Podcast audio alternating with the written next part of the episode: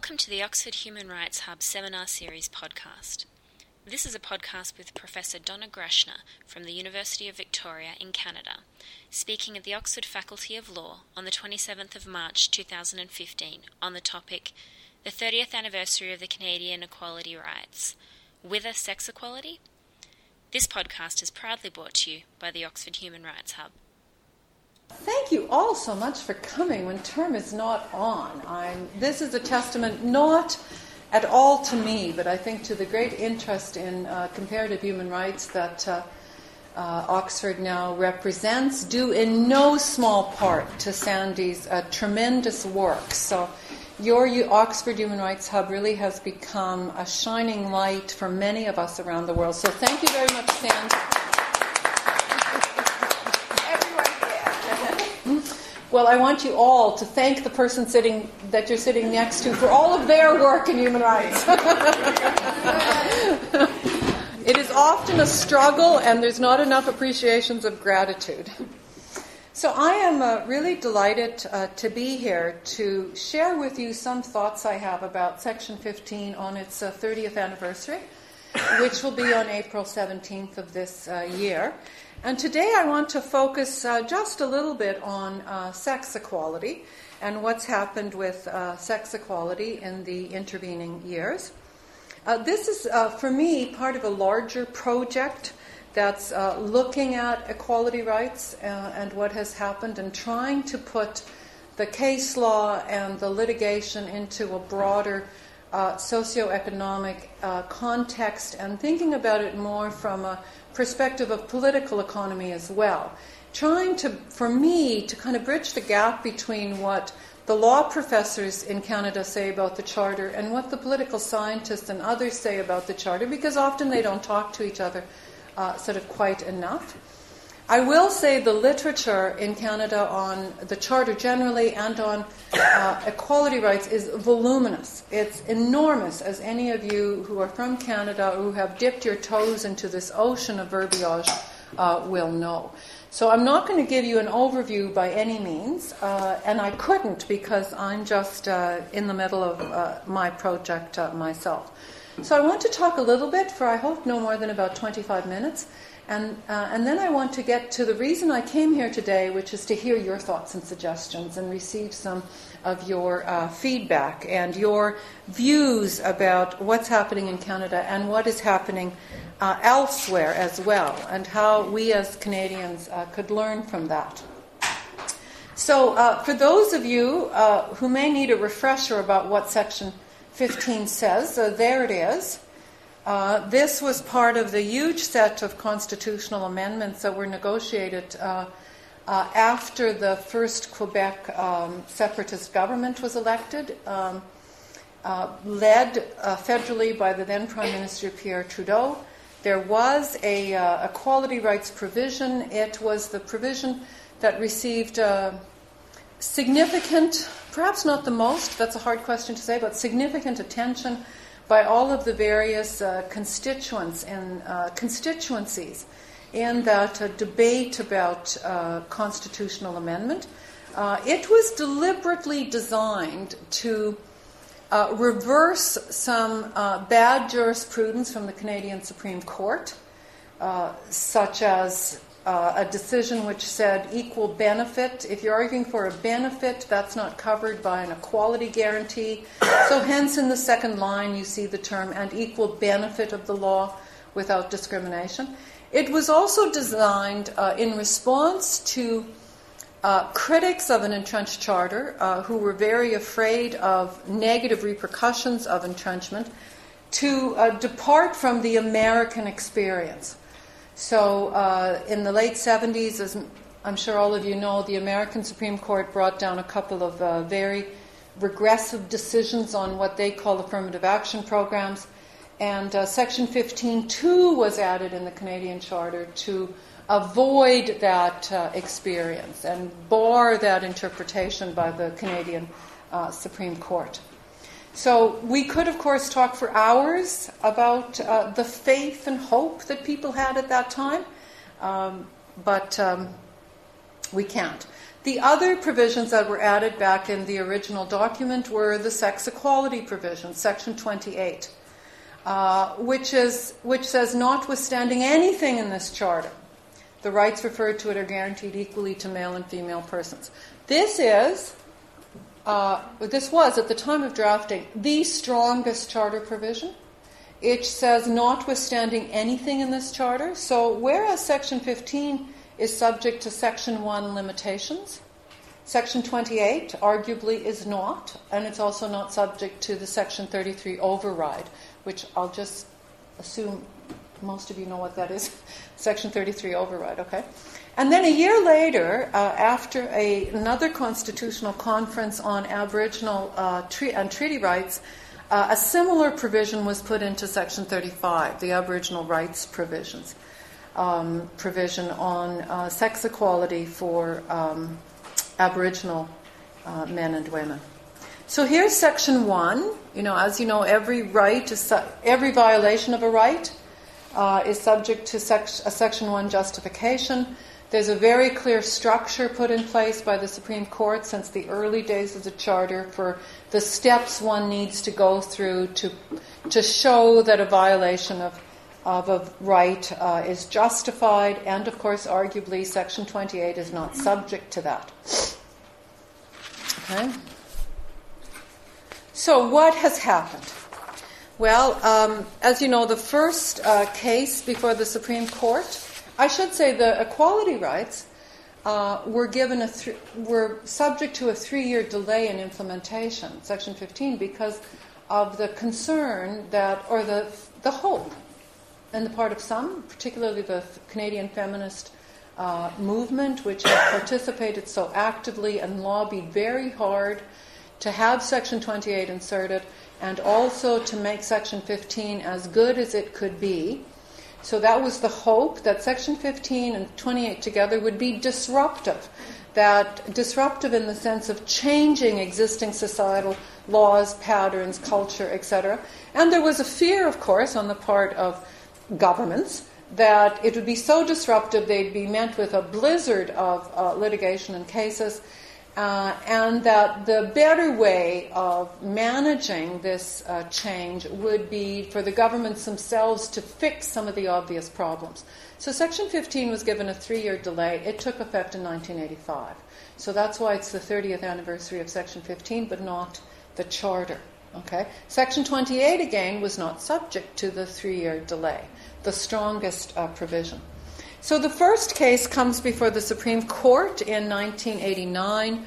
Uh, I'm sure all of you have read, who has not read Andrews versus Law Society of Upper Canada? See, you all have. You know, Mark Andrews, because uh, it's become such an important case in Canada, but also uh, around the world uh, looked at by other apex courts. Uh, Mark Andrews was actually a graduate student with San- a student law student with Sandy and I uh, back in 1981, 82, and uh, he was doing the LLB. He fell in love. He's English. He fell in love with a Canadian, another Canadian student, not this one, but another Canadian student, and moved to Vancouver. And when he moves to Vancouver, you do not know this story? He moves to Vancouver. He can't practice law because he's only a permanent resident. He's not a Canadian citizen. You had to wait five years before you could become a citizen.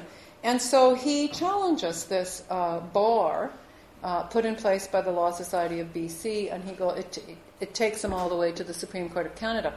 By the time the case gets there, by the way, he has become a citizen. The case for him is now moot. But the case proceeded because it was um, there were other plaintiffs as well. He was the named plaintiff. He still practices in Vancouver. He's now Mark Andrews QC. He's uh, been very successful, still married to the Canadian student he fell in love with back at Oxford. That's just a little anecdote. Now you'll never forget Andrews versus Law Society in BC. His fame when he was at Oxford was that he was a very good rower. His fame in Canada now is something quite different. So Andrews uh, set down uh, the basic structure for equality rights, uh, which I'll talk about. But I want to just give you a sense of what's happened since Andrews, okay? In terms of the number of cases.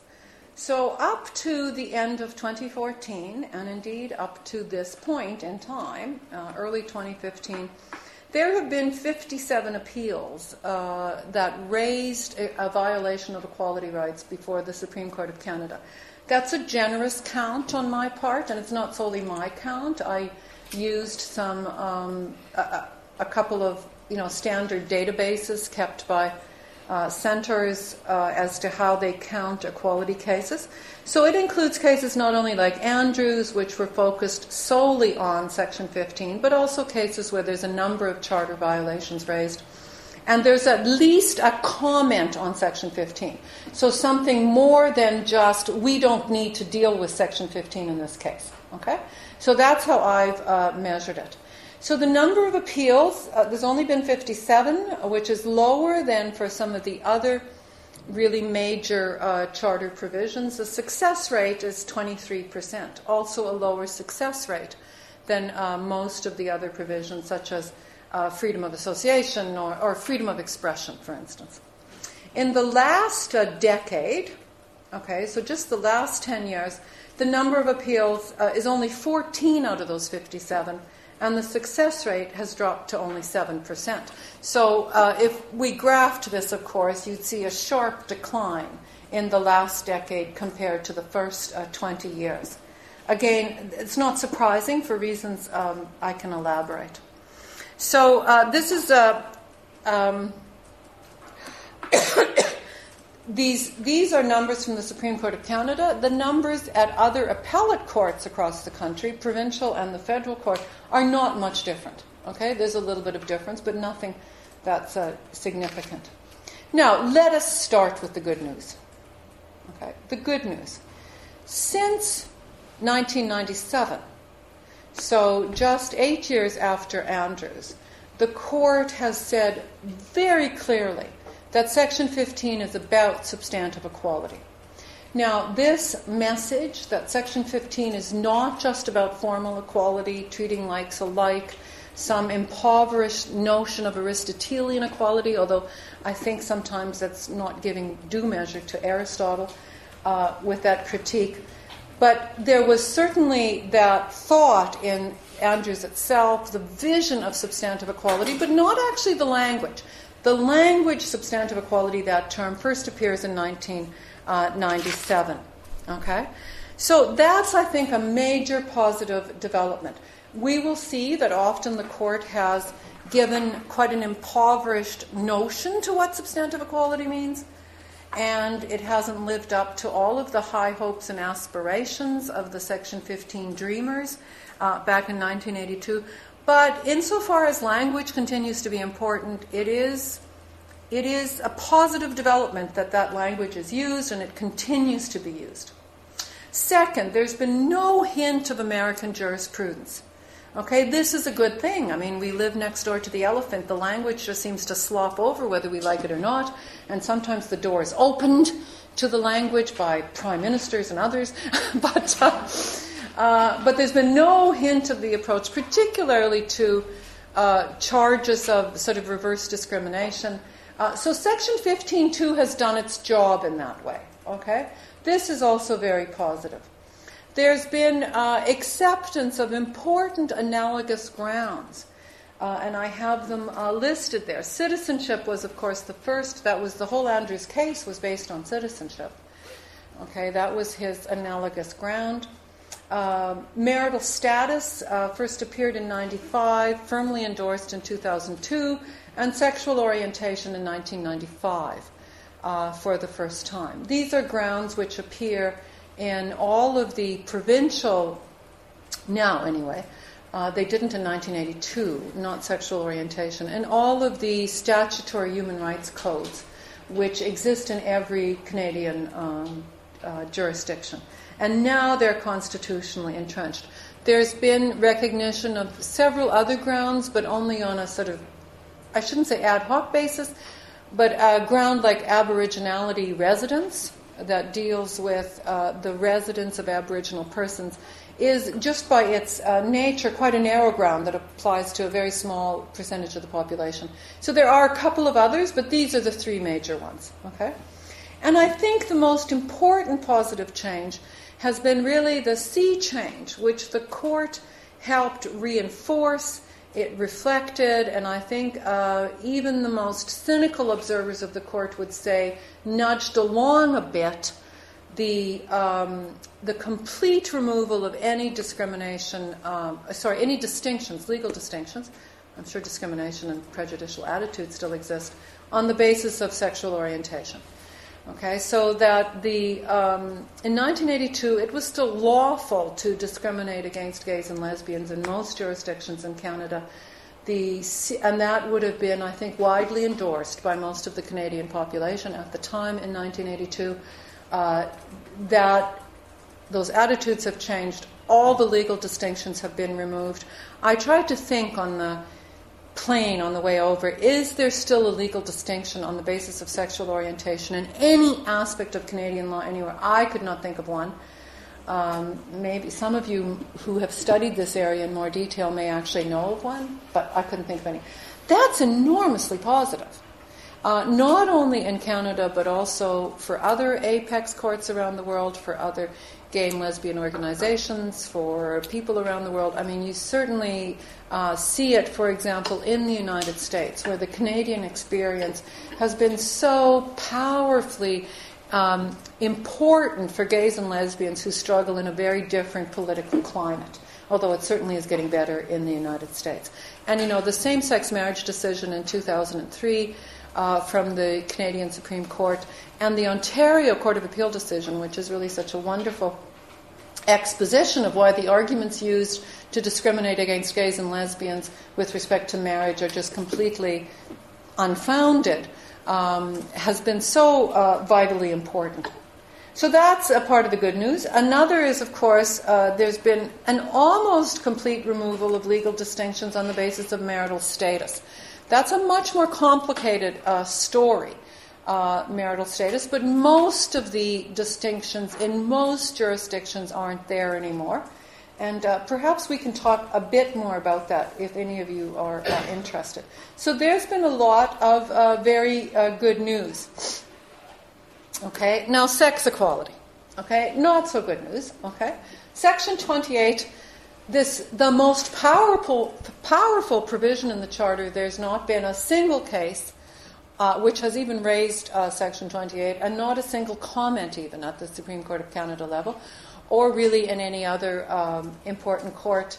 Um, why is this so? Um, we can speculate, uh, but it's been a major disappointment uh, for people like me who were, you know just one member of one organization who worked very hard to try to get Section 28 into the uh, Constitution. Uh, with uh, Section 15, uh, there's only been two cases in which the Supreme Court has found a violation of sex equality that couldn't be justified under Section 1. In both cases, the claimant was a man, and uh, ironic, a white man in both cases as well, I should say.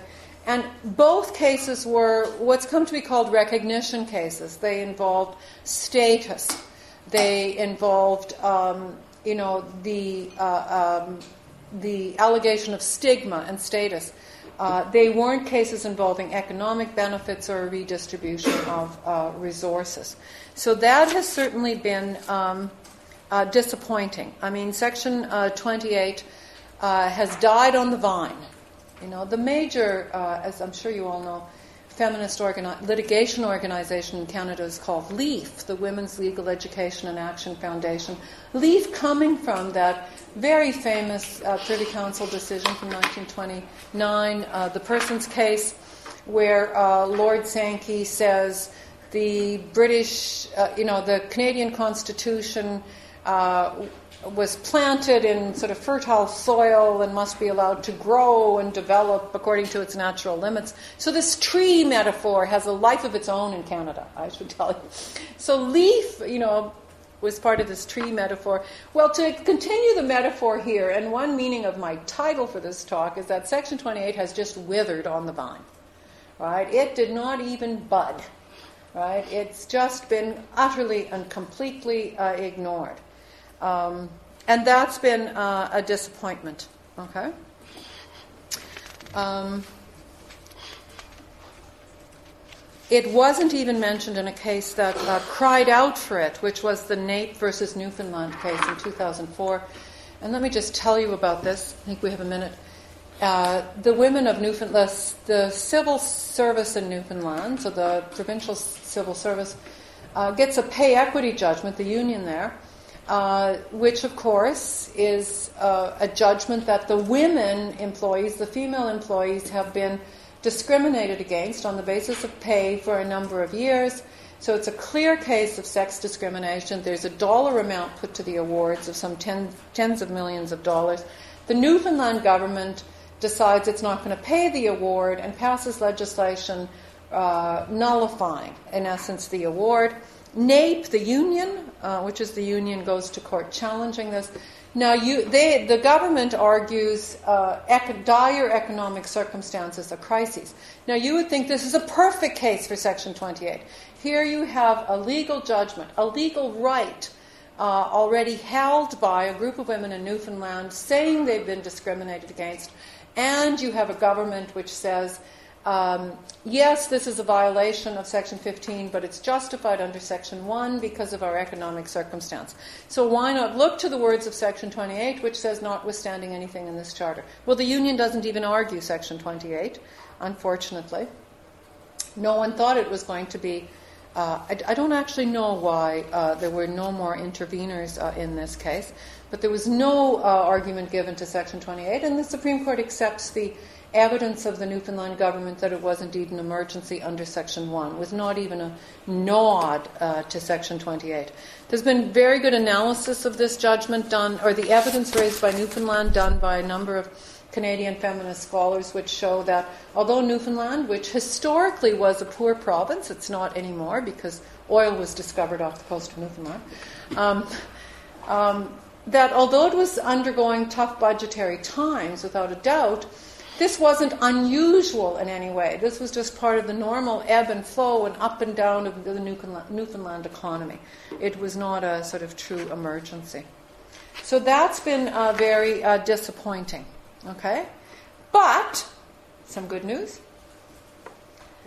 Sex equality as a value has permeated other uh, charter areas. And the, so this is the other meaning of my title, you know, the the old saw wither, you know, um, I decided to use here because it really did encapsulate what's happened to sex equality. Section 28 has died on the vine.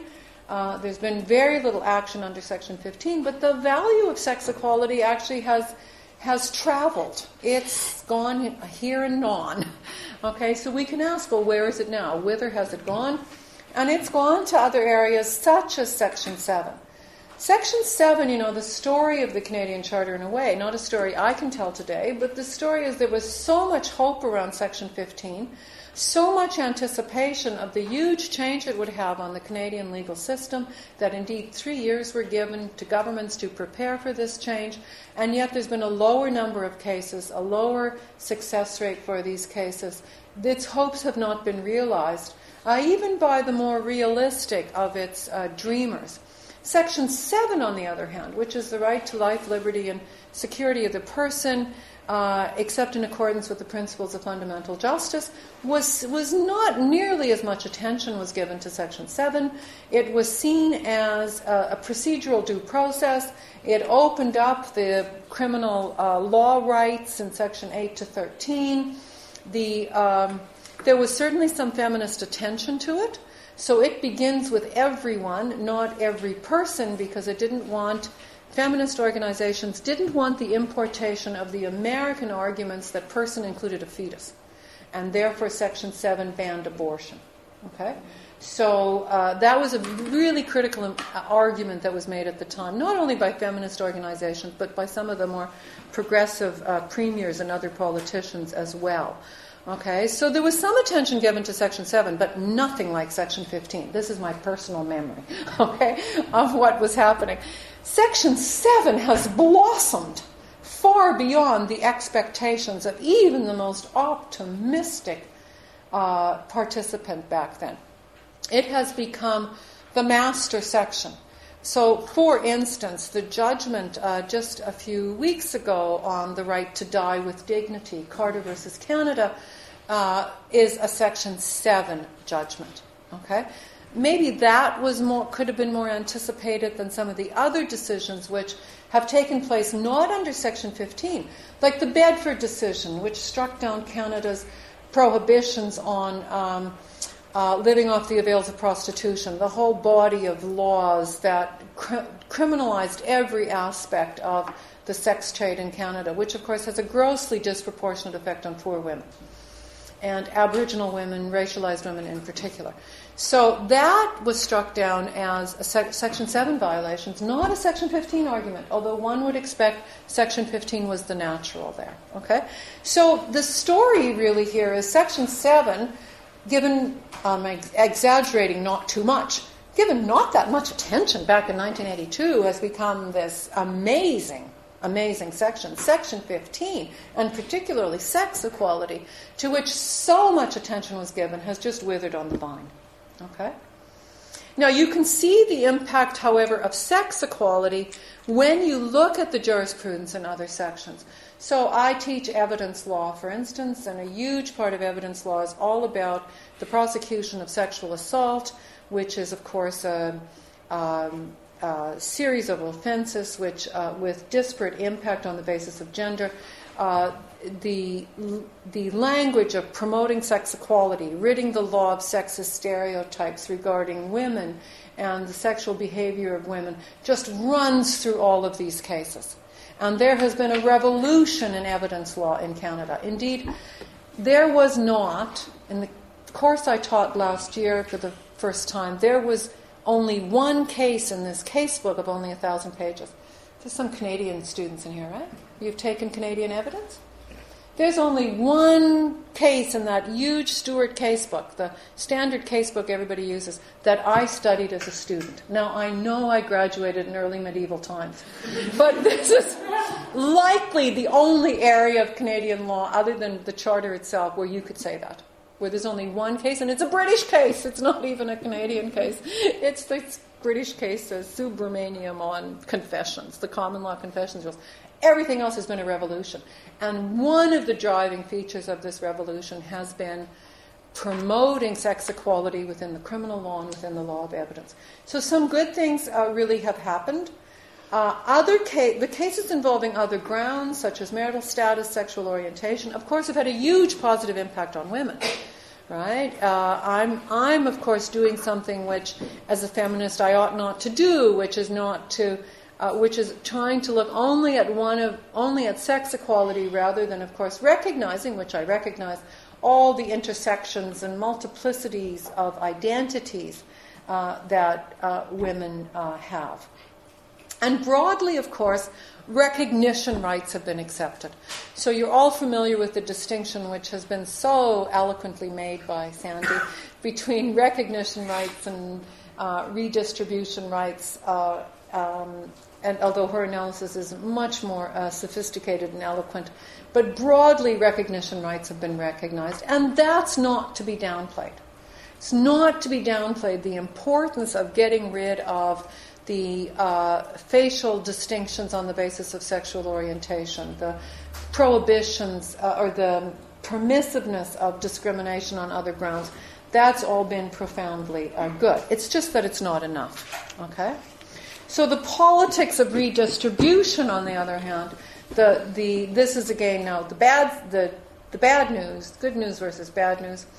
There's, of course, an inverse relationship between the likelihood of success in cases involving uh, money, re- money from the government, so redistribution of public resources, uh, where government policy or program's been challenged, uh, between the likelihood of succeeding in those claims and the cost of the remedy. So between 89 and 2012, uh, there were 13 cases involving public benefits programs, so cash or in kind.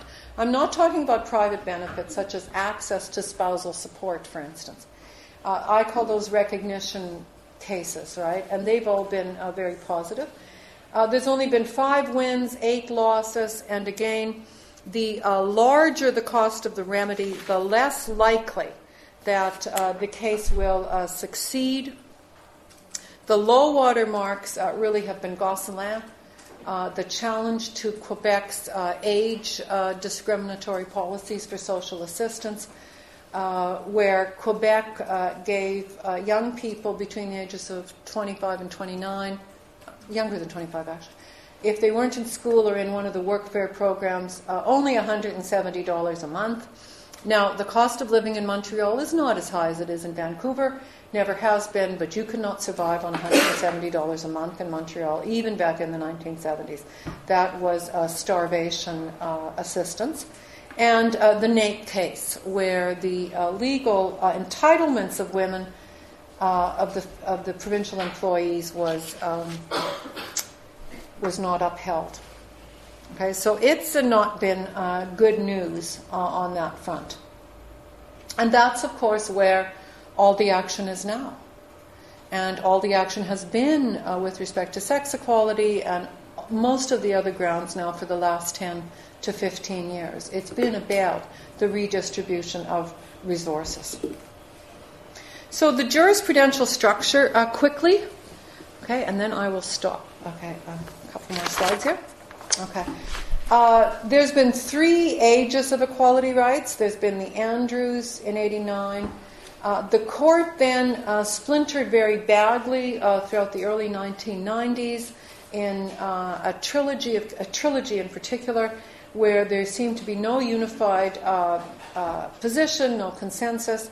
In 1999, 10 years later, the court writes Law v. Canada, which attempts to integrate uh, all these different approaches, and the court there announces dignity as the underlying value of Section uh, 15 claims.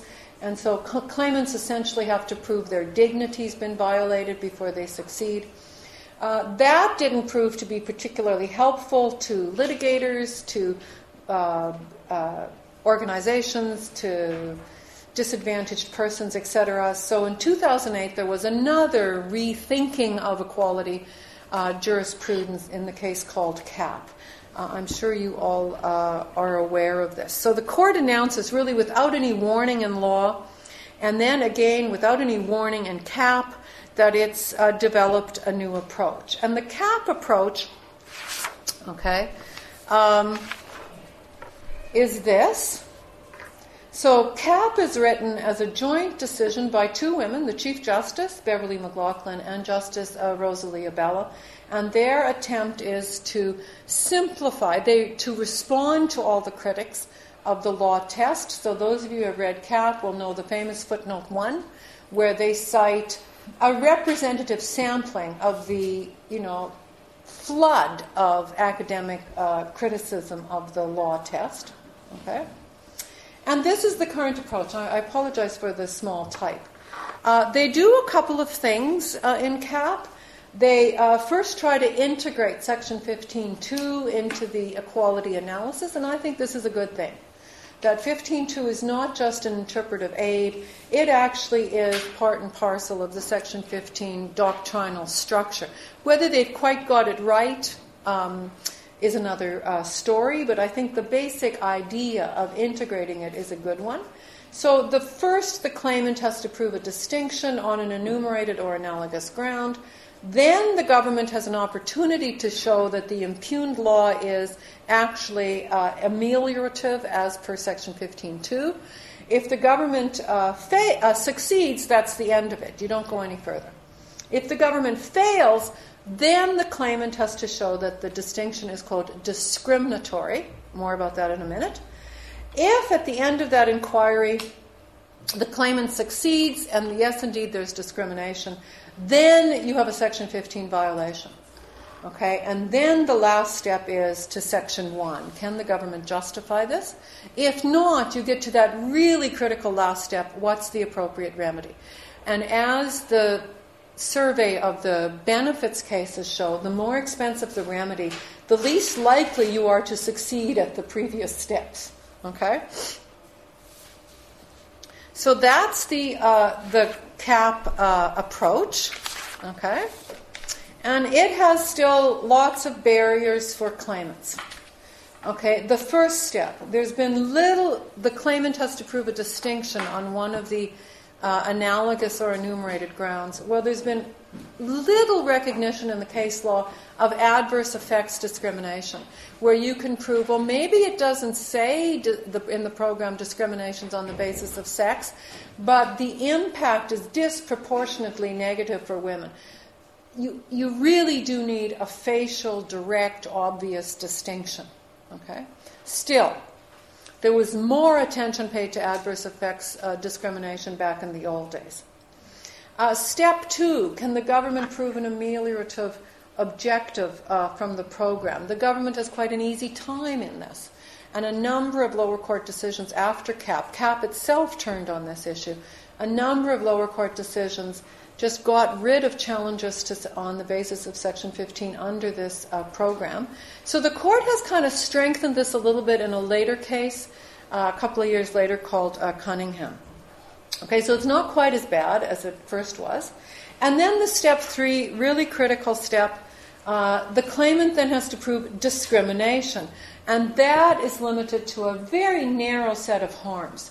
The disadvantage created by per- perpetuating prejudice or stereotyping. So these really are recognition harms. There, Sandy uses the language of stigma okay, uh, symbolic harms, harms to your dignity, status harms. I'm not minimizing them, but they're only one of the four types of harms that women uh, uh, sort of suffer. So that's been a problem, okay, and uh, has attracted a fair amount of uh, criticism. So what we see again here, and I'm going to wrap up.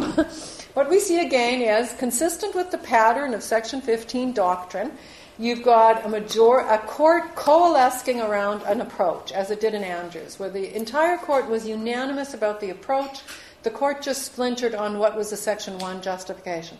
The court then does the same thing with law, responding to all the factions within the court and the academic commentary between Andrews and law. Then there's lots of critique again, and the court seeks again to coalesce behind the Kapp uh, articulation. And for a while, they all seem uniform. Now it's splintered again. So that's why I say it's deja vu all over again. You have again a splintering court. This is the most recent decision, Quebec VA, uh, 2013, uh, where you've got four judgments, uh, lots of different uh, positions being taken. Uh, Justice Abella, in which four other members of the court agree. So her opinion really is the majority on Section 15.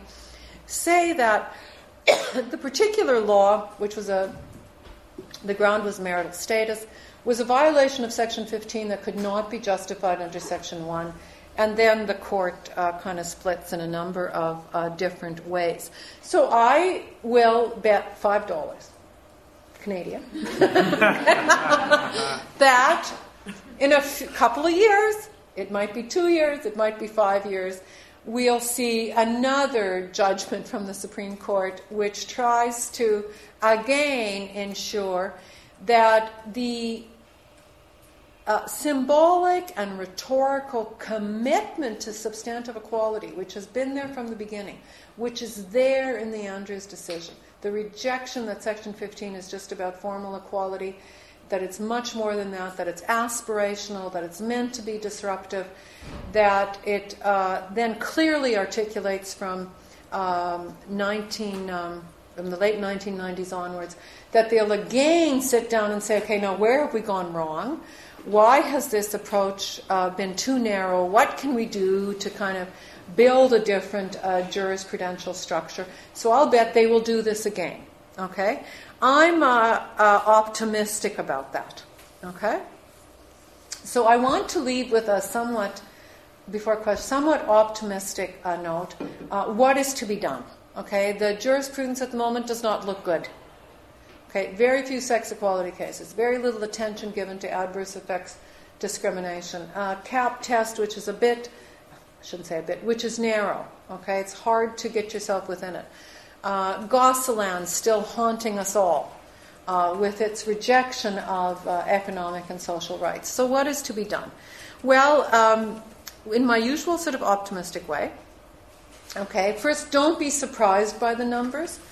Uh, this is to be expected. And the political scientists here have done some very good work mapping out uh, the court as a political institution within the larger framework, not only in Canada but in other areas as well. But the Canadian literature here is quite good. That as the charter matures, there will be lower case numbers and a lower success rate is to be expected. It's unavoidable. It's true across the board, even with Section 7, which has blossomed. Okay, there isn't that flurry of activity as there was in the first 15 years. You won't see them in the next uh, 15, and we'll see even less of them. Okay, so don't be surprised by it. My second point is stay optimistic. The court uh, has has been willing to do two things. First, in the Section 15 area, it's been very willing to respond to the criticism. I mean, it's clearly paying attention to what academics are saying, even when it doesn't recognize uh, in, in particular decisions uh, the academic critique, but it pays attention. It is, I think, it's being motivated by a good heart. Many of its judges, right? They want uh, to do the right thing. Will they, of course, accept every argument made by the most left wing, the most progressive academic or litigator in Canada? Of course not. They're a court, for goodness sakes. They're not going to do that, and it's you know not fair to diss on them simply because they haven't uh, reflected your particular political stance. You know, the question is how are they doing as a court in this particular context with the particular material that they've been given to work with? And one can be critical, uh, but one can also be optimistic uh, with that and laudatory with a lot of what they've done. So they've not only shown a, a, tendency thus far to rethink their Section 15 jurisprudence, they've also uh, rethought some precedents in other areas. And let me give you one example. In the early 19, in the late 1980s, in the first freedom of association cases under Section 2D of the Charter, the Supreme Court said the freedom of association does not include the right to strike. There was a dissent authored by the then Chief Justice uh, Brian Dickson. Uh, just recently, uh, the court has rejected that uh, line of cases, the majority opinions, as precedent, and announced freedom of association includes the right to strike. The Carter decision, which I already mentioned on the right to die with dignity, the 93 case in Rodriguez rejected that right, read uh, the charter narrowly to reject it. Uh, the court unanimously in Carter says it's there in Section 7, restrictions can't be justified. So it shows this willingness to rethink its own uh, precedents. And one can hope, the optimist that I am. You know, I was born in Saskatchewan, it's next year country you're naturally optimistic because life is always so hard. You always think next year will be better. it's the only way to survive. So maybe Gosselin, uh, the ruling in Gosselin will be uh, next. Uh, we can hope. And in questions, I can uh, tell you why I'm a little bit optimistic there. The thir- my third point is prepare. And prepare here, now as a, as a litigator, I would prepare in two ways. Uh, one is to collect as much evidence as possible about harms and harm suffered by different individuals and different groups. The cases in the lower courts, in particular, that have been successful have involved uh, the stories uh, being told by more than just one claimant or one claimant representing one class. Okay, so that you then have a better chance of the story resonating with more judges along the way, uh, from the lower courts all the way up. And the same with expert evidence uh, in support of your claims. Uh, use as many as, your, as the court allows you to use. Most lower courts will say five experts, that's it, unless you have leave. Uh, get them uh, cross examined if you can, their evidence is then more credible, etc. And the other thing I would do to prepare is start building more arguments about international understandings of substantive equality. It's been sadly lacking in Canadian equality jurisprudence. Why is this so? You know, the cynic might say the Can- Canadians have been so arrogant about their great Charter of Rights and Freedoms in equality rights, they haven't paid attention to what's going on in the rest of the world. I, for one, reject that argument. Maybe because I live part of the time in the United States, and our arrogance looks very small compared to the Americans. I don't know. Although the Americans have had nothing to be arrogant about with equality for 45 years, 50 years. Uh, maybe um, you know, I don't know, but there's so much wonderful work, particularly on economic and social rights, being done internationally, not only by other apex courts, but in the international law community, by scholars like Sandy, by the Oxford Human Rights Hub, all of that work, and it is virtually ignored in equality rights jurisprudence. And in part, I think it's because Canadian interveners, lawyers, don't put it in. Whereas in the freedom of association cases and the labor law cases, I think a lot of the people involved in those types of, and it's a different group of lawyers, okay? Different group of professors. They're much more attuned to the international context than some of the lawyers working in the Section 15 field. Okay, maybe that's an accident of who the people are. I don't know. I'm going to actually explore that a little bit as I move forward uh, with my project. But I think it has a lot to offer uh, substantive equality understandings in Canada, and I would uh, sort of push that. Um, the other thing I would do is to take three tracks at one time, you know, to focus on statutory human rights codes, which are, you know, alive and well in Canada, and have, for the first 15 years of the Charter at least, were virtually ignored. Well, as the Charter sort of contracted, uh, particularly after Gosselin, where the court wouldn't you know, take that next step into economic and social rights, and I think there were actually good reasons for that. No, I may not defend the decision, but I can understand it. I can understand why the court took the position it did. Um, more attention starting to be paid again to the statutory human rights codes. There's been some very good decisions from the Supreme Court recently on involving um, cases brought under those codes. So to continue to focus on that is a very good thing and of course to focus on politics. You know, one of the dynamics, of course, that the court has had to play with and contend with for almost the last decade has been a very conservative government in Canada that's tried to move Canada quite successfully in some areas, much closer to American conservative politics. This has put the court on a number of different fronts, not just on the charter, in a very delicate uh, position. And uh, we can only hope that that's not going to last forever. Okay? So, on that very, very optimistic note, uh, thank you so much for listening to me. And I want to hear your suggestions. Thank you. Thank you for listening to this Oxford Human Rights Hub podcast. To find out more about the Oxford Human Rights Hub, please visit our website at www.ohrh.law.ox.ac.uk. The Oxford Human Rights Hub Global Perspectives on Human Rights.